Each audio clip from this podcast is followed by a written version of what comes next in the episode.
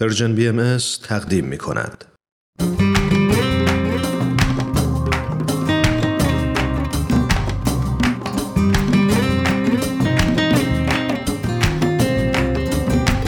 دوستان عزیز وقت بخیر. من پریسا هستم و خوشحالم که با یک قسمت دیگه از برنامه آموزه های نو در خدمت شما هستم. و من هم فرزادم و ازتون تشکر می‌کنم که به برنامه ما گوش میدین این هفته هم دو مقاله دیگه از وبسایت bahayteachings.com رو بهتون معرفی می‌کنیم مقاله اول نوشته زرین کالدویل با عنوان آیا ربات ها می‌تونن اخلاق مدار باشن؟ و مقاله دوم نوشته مینو گرینال با عنوان مهاجر وطن پرست یعنی چه؟ دوستان با برنامه این هفته آموزه های نو همراه باشید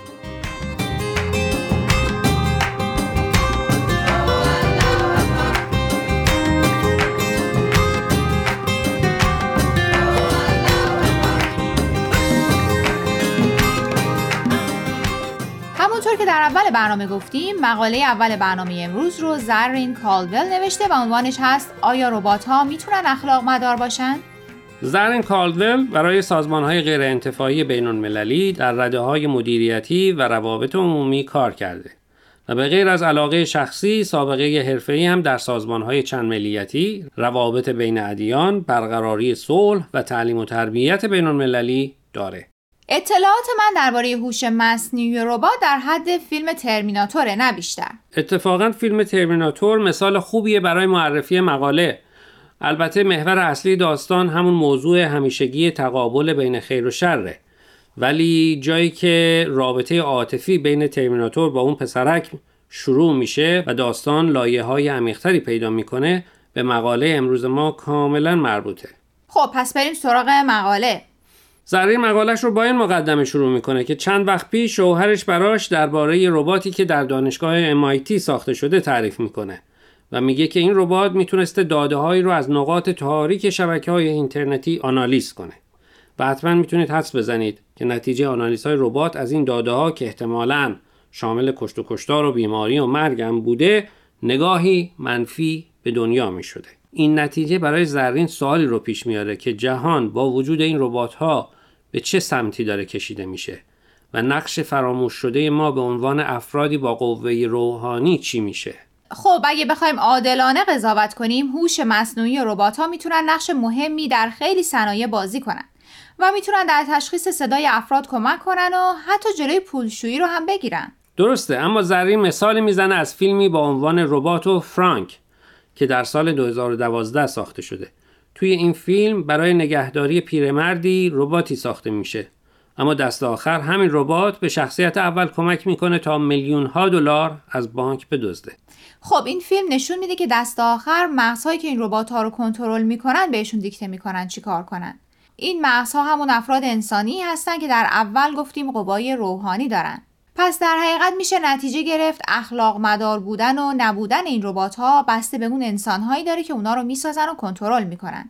اگه اونا به جنبه روحانی زندگیشون اهمیت بیشتری بدن این ربات ها هم با توجه به همون اخلاقیات ساخته و برنامه ریزی میشن. درست متوجه شدم؟ برداشتت به برداشت نویسنده مقاله خیلی نزدیکه. در حقیقت نکته زرین هم همینه که قبل از اینکه این همه درباره پیشرفت‌های علمی در زمینه هوش مصنوعی تبلیغات کنیم بد نیست به این مطلب هم توجه کنیم که این امکانات چگونه، کجا و توسط چه کسانی مورد استفاده قرار می گیرند.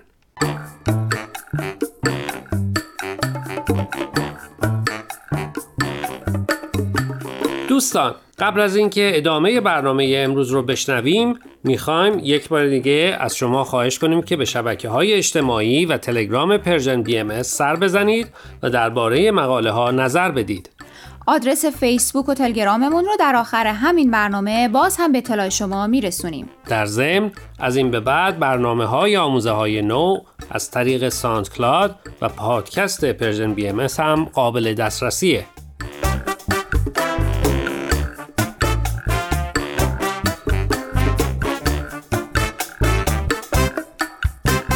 دوستان امیدوارم قسمت اول برنامه امروز ما رو پسندیده باشید. ربات های استدیوی ما مقاله دوم برنامه امروز رو براتون انتخاب کردن و ظاهرا مقاله مینو گرینال با عنوان مهاجر وطن پرست یعنی چی انتخاب اکثریتشون بوده. یی! قبل از هر چیز چند جمله در معرفی نویسنده مقاله مینو گرینال. مینو مدرک کارشناسی در ریاضیات کاربردی و دیپلم در روزنامه نگاری داره. در کنار شغل اصلیش که مهندسی نرم افزار بوده در رادیو تلویزیون هم کار کرده. وقتی عنوان مقالش رو دیدم با خودم گفتم جوابش خیلی ساده است. و اون چیه؟ مثل خیلی از ماها که مهاجرت کردیم اما همچنان عاشقانه وطنمون رو میپرستیم. اگرچه بعضیامون به دلایل مختلف و بیشتر وقتا موجه ترجیح میدیم این عشق و دوستی از راه دور باشه.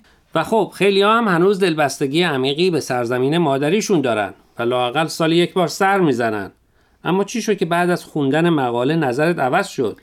فکر می‌کنم نویسنده مقاله مینو گرینال بعد دیگه ای به قضیه میده. مینو 38 سال پیش به دلیل شرایط بعد از انقلاب از ایران به کانادا مهاجرت می‌کنه. چون اون موقع کانادا راحت مهاجر میپذیرفته میاد کانادا و بعد تحصیلات عالیش رو در کالیفرنیای آمریکا به پایان میرسونه. و چون هم در شیکاگو و هم چند سالی در لبنان تجربه کاری داشته به سرعت کار میگیر میاره و به قول معروف جا میفته و یکی دو سال بعد هم تشکیل خانواده میده به به چه مهاجرت بی دردسر و خوبی.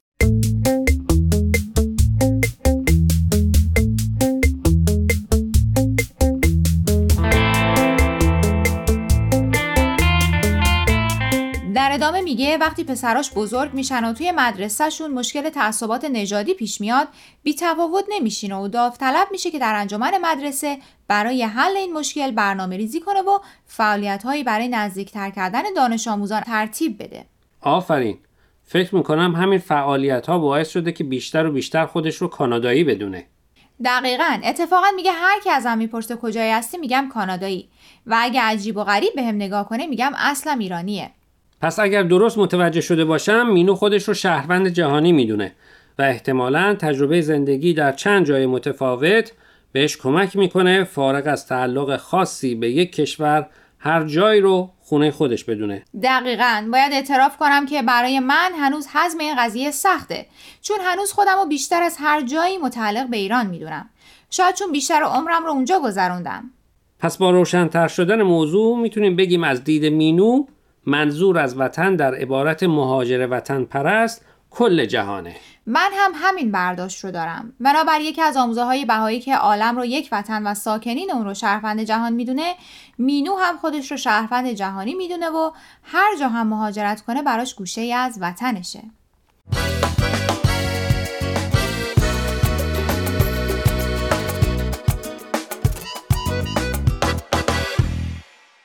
دوستان عزیز امیدواریم برنامه امروز رو پسندیده باشید. لطفا با ما تماس بگیرید و نظرتون رو راجع به این مقاله ها با ما در میون بگذارید.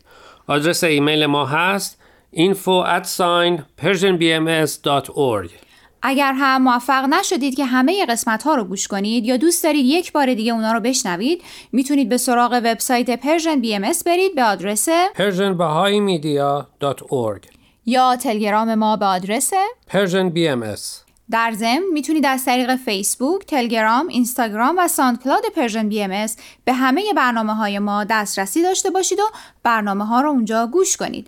یا از طریق این رسانه ها برای ما نظر یا پیام هاتون رو بفرستین. خب دوستان تا هفته آینده که به سراغ مقاله های دیگه و نویسنده های دیگه ای از وبسایت بهائی میریم من فرزاد و من پریسا از شما خدافزی می‌کنیم. خدا نگهدار.